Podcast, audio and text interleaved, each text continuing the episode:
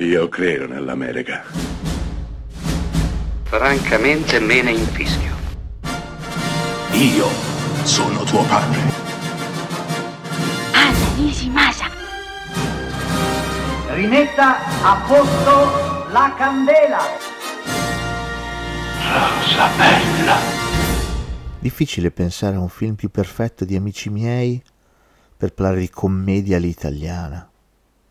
Un concetto che non appartiene certo alla comicità pura e semplice, ma va a braccetto con l'amarezza, con la malinconia, con la riflessione sulfurea ed anarchica di alcuni autori ben precisi del nostro cinema.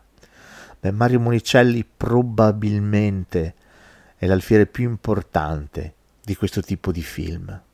Film che da un lato divertono e hanno divertito intere generazioni, dall'altro hanno fatto riflettere, hanno, ci hanno fatto sentire in colpa, ci hanno fatto vergognare di noi stessi. Amici miei non fa eccezione, mettendo in scena un gruppo di amici, Noiré, Celi, Moschin, Tognazzi, che cercano di ingannare la morte e il tempo che passa organizzando scherzi, zingarate ai danni degli altri, del prossimo. Tra tutti il personaggio di Tognazzi, il conte Mascetti, è probabilmente quello che fa più pensare.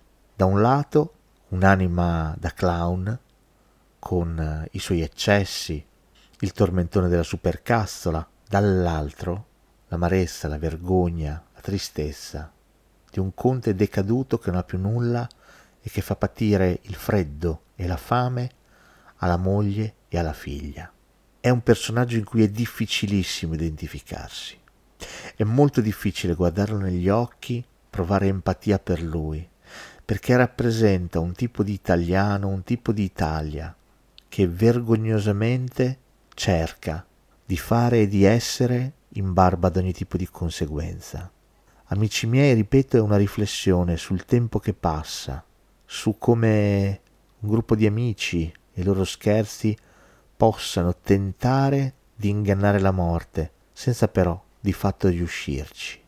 E quello che resta, quello che resta a loro, quello che resta a noi, è comunque una risata, una risata che seppellisce tutto quanto, che azzera tutto quanto e che probabilmente continuerai ad echeggiare per sempre, anche quando il tempo sarà finito e il nulla avrà avuto ragione di tutti.